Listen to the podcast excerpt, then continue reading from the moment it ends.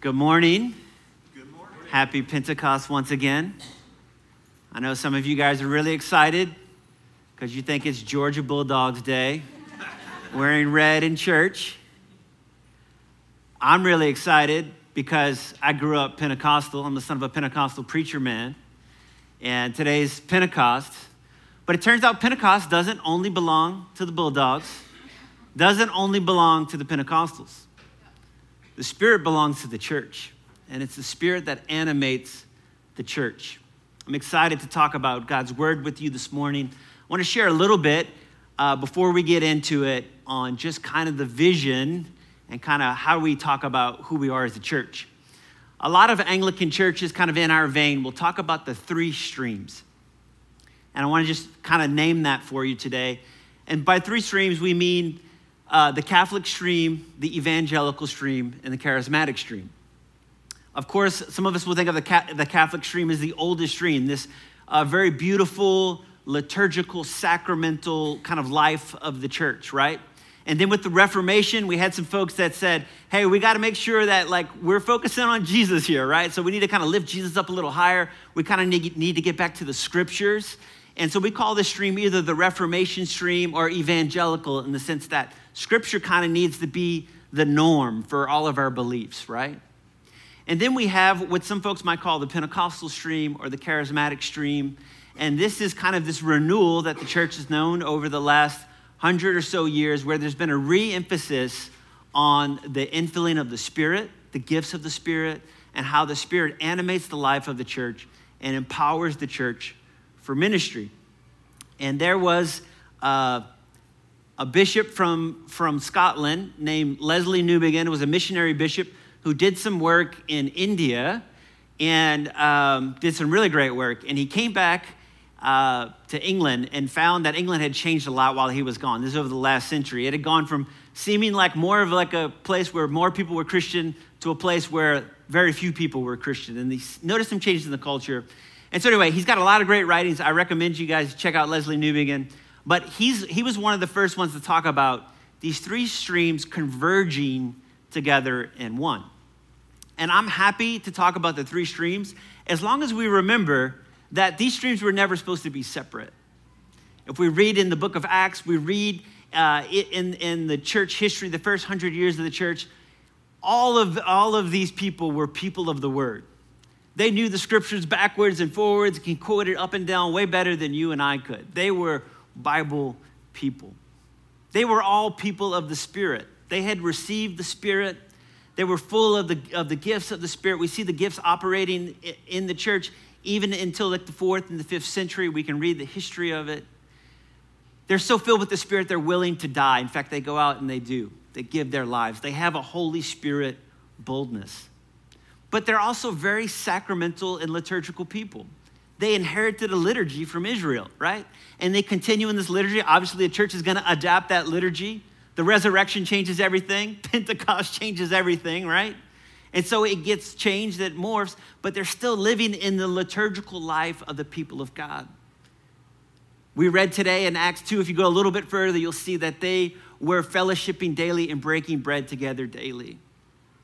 And a lot of Bible scholars will see that as nothing other than the Eucharist. They were celebrating the Eucharist together daily. They recognized Christ's presence among them in the breaking of bread. And so I want to just remind us of who we are. We are Three Streams Church. We celebrate all these things. So when we look at our Pentecostal brothers and sisters, we want the best of what's there. We look at our evangelical brothers and sisters, we want the best of what's there. We look at our Catholic and Eastern Orthodox brothers and sisters, we want to celebrate the best of what's there. I know some people, if we were to like have a little bar graph of like, you know, what's the mix, right? Like, what's the, what's the one, right? And so I imagine some people, they imagine you can only have 15, right? So they might think, okay, we're like going to be an eight on the evangelical, and then maybe we'll give like five to the charismatic, and how much do we have left, right? So maybe it's because um, I'm from New Orleans and I don't know enough about moderation.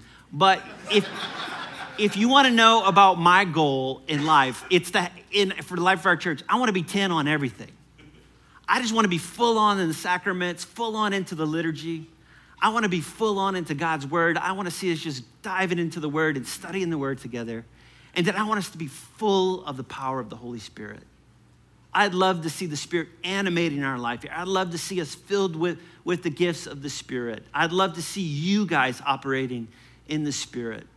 So I just want you to know that I'm all in. I know some folks coming from other traditions maybe see some robes or some, some candles, and we think that we're the folks that are like trying to be in control and kind of keep things safe. And I just want you to know that the Spirit blows where the Spirit wants to. It shows up on the day of Pentecost. It's a, it's a mighty rushing wind, and it's shaking things up. And we are the kind of people that want to be shook up in the way that God wants to shake us. Is that cool with, with you guys? I hope we can live into that, right? Let's do it. In the text, there's this line in Acts 2. We're going to talk about Acts 2 this morning. There's this line, and the people say, What does this mean? And I want us to stay there for a moment this morning and talk about what does this Pentecost event mean? And really, when they say, What does this mean? they're asking, What is God up to? Like in this thing we're seeing, what is God doing? What does Pentecost mean? Well, quite literally, Pentecost means 50. It means 50. Actually, for instructional purposes, I'm going to move this icon over here, okay? It was very well placed here for our, our, wonderful setup people who do such a great job every week setting up this place. We're so thankful for all the amazing people that serve in our church. We're going to need this right here as we get to moving. Pentecost means 50. As you know, God's people were enslaved in Egypt.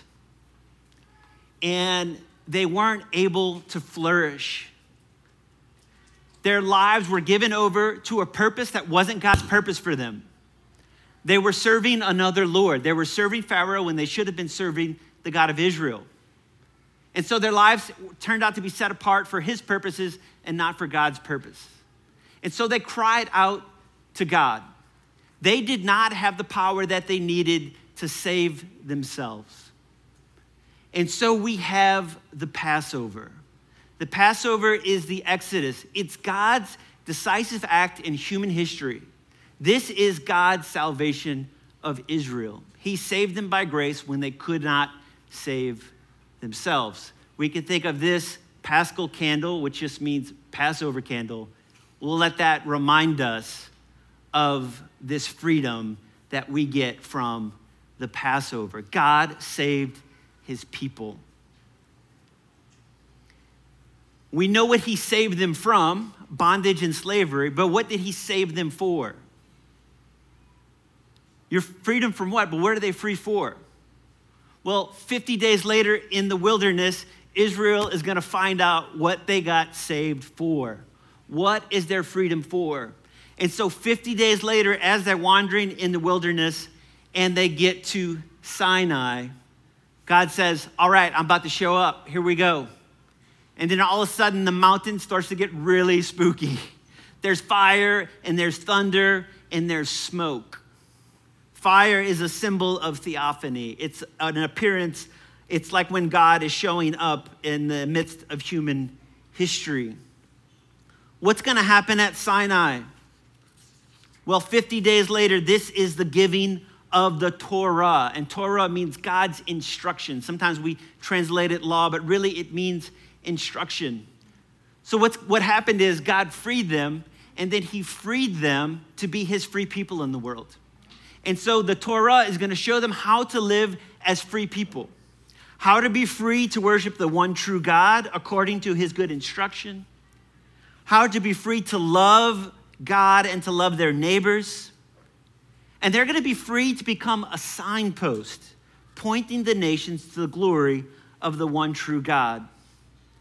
Basically, this law is meant to set Israel apart as God's priestly people in the world. So God says, "Hey, I am going to show I'm going to show you what it looks like to demonstrate my ways, my good and beautiful ways to the nations." And so Passover becomes a feast, right? It becomes a feast that Israel is to perpetually remember this exodus from Israel. They're perpetually supposed to remember that God saved them and that the Passover is supposed to be a lens through which they are to understand all of reality. In fact, as he's giving them the law, he's reminding them hey, I am the God that saved you from, from Egypt and slavery, and this is how I want you to treat your neighbor. Remember, you were mistreated as foreigners in Israel? This is how I want you to treat foreigners, right? And so it turns out that Passover becomes the impetus for Pentecost, the giving of the law.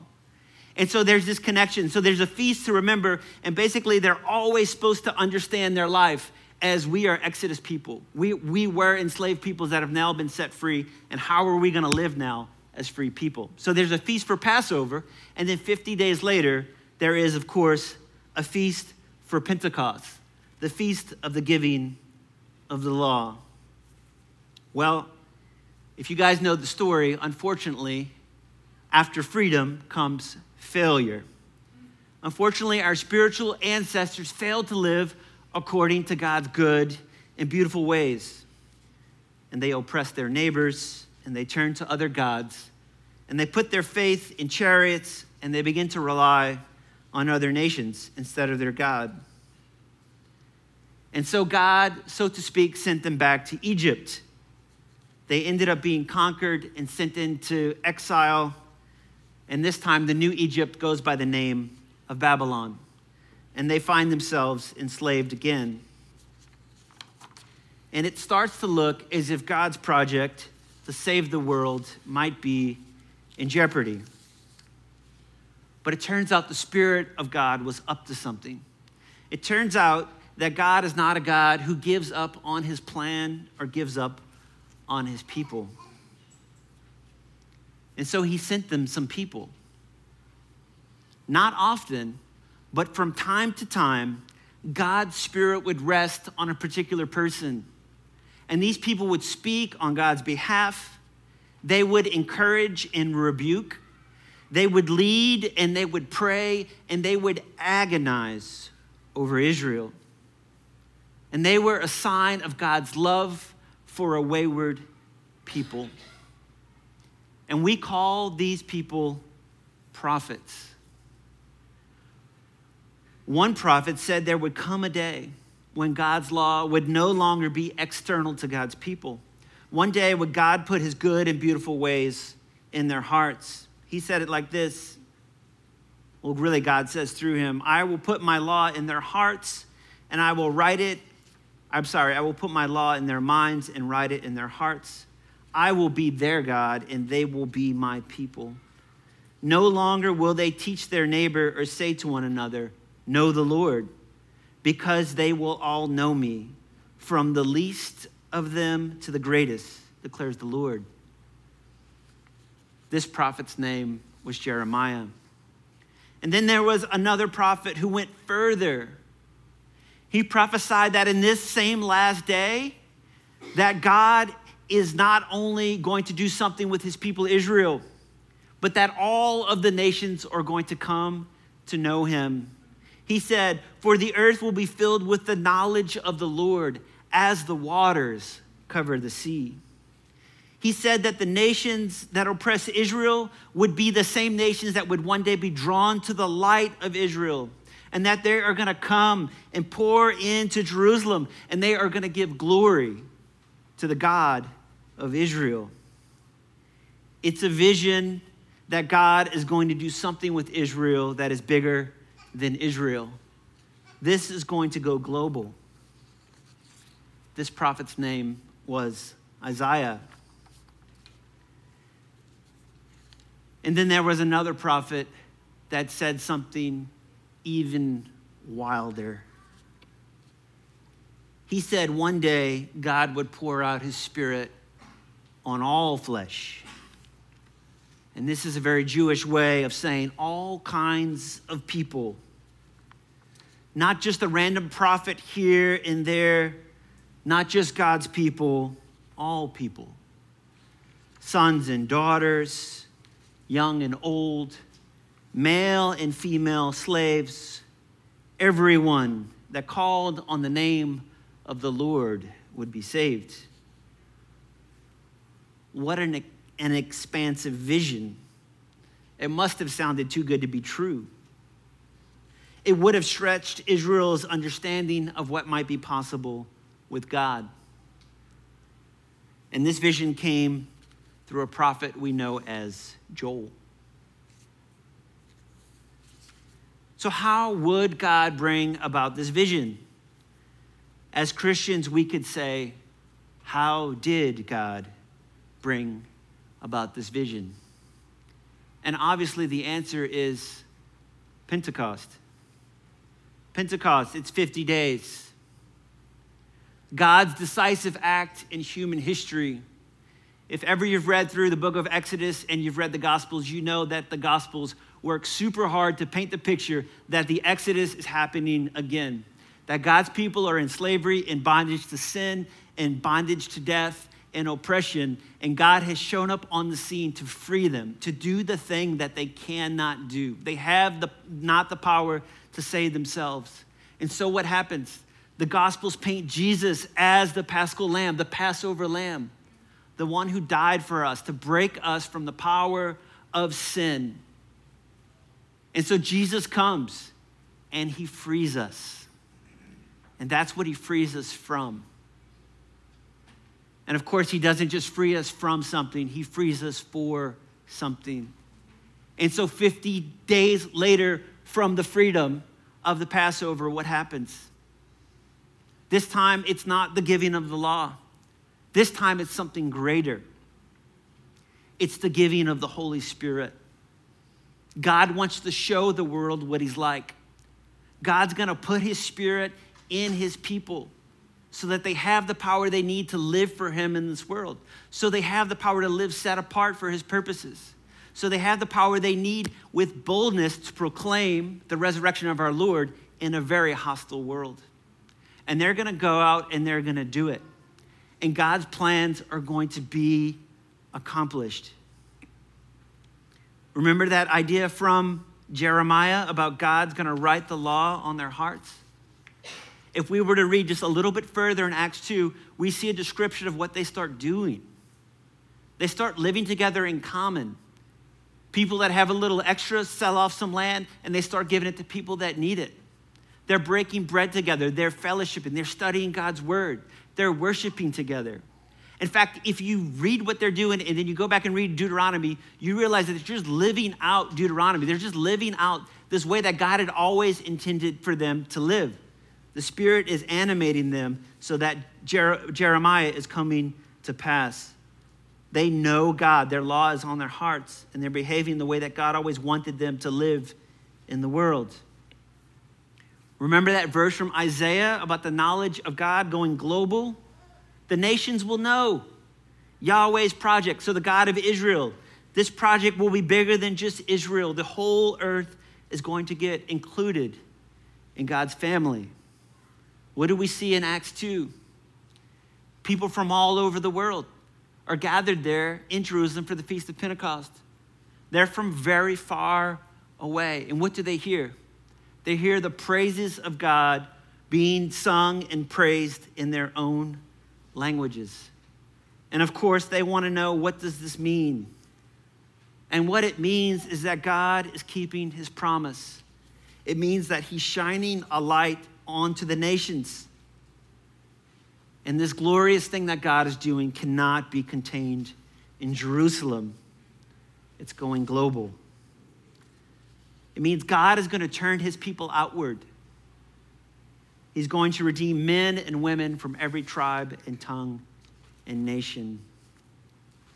And then remember that prophecy about where Joel said, God will pour out his spirit on all flesh.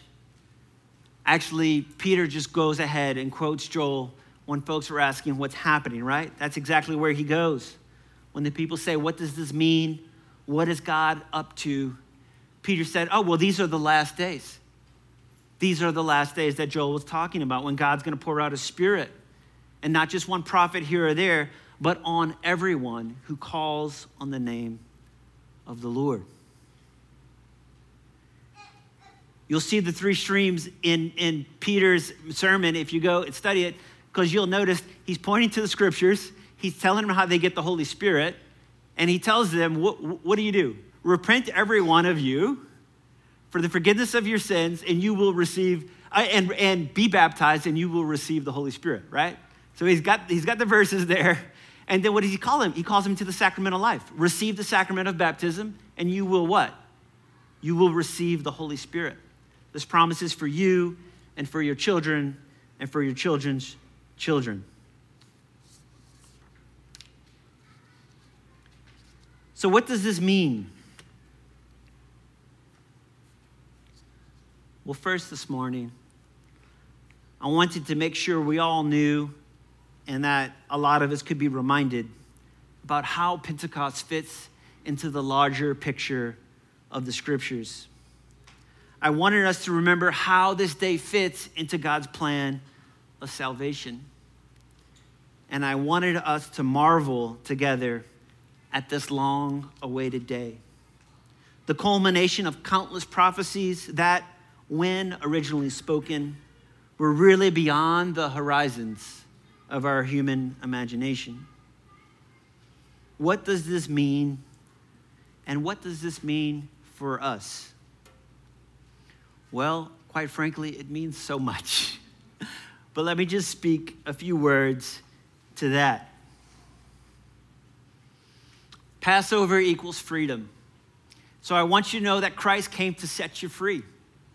He came to set you free from your sins and from bondage and from addiction and all those things that are holding you back.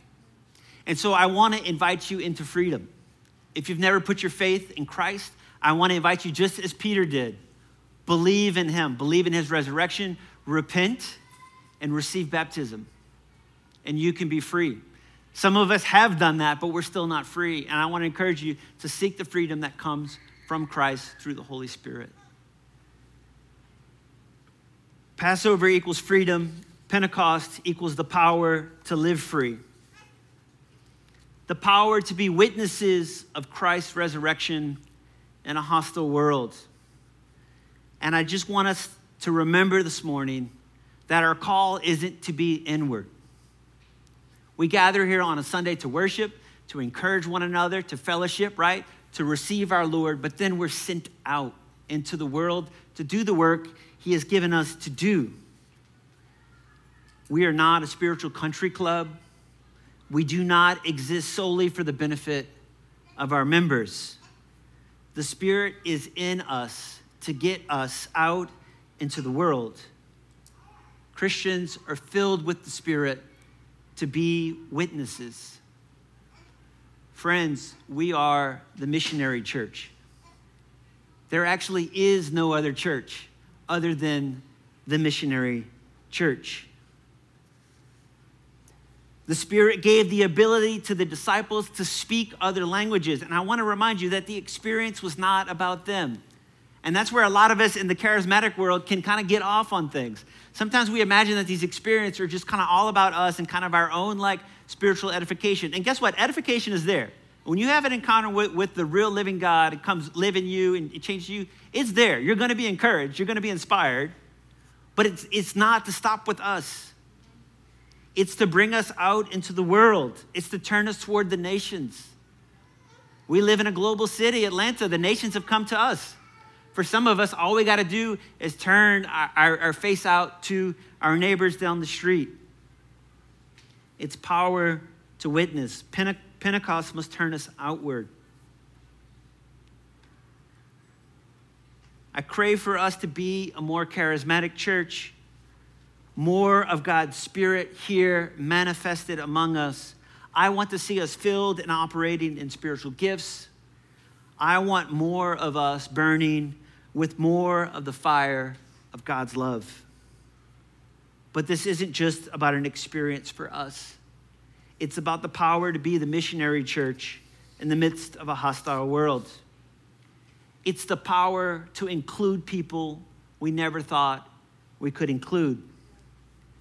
It's the power to be God's end time people set apart for his purposes in the world. Friends, you are God's end time people you are the ones prophesied about. You are the ones that God was thinking about when God said, In the last days, I will pour out my spirit on all people.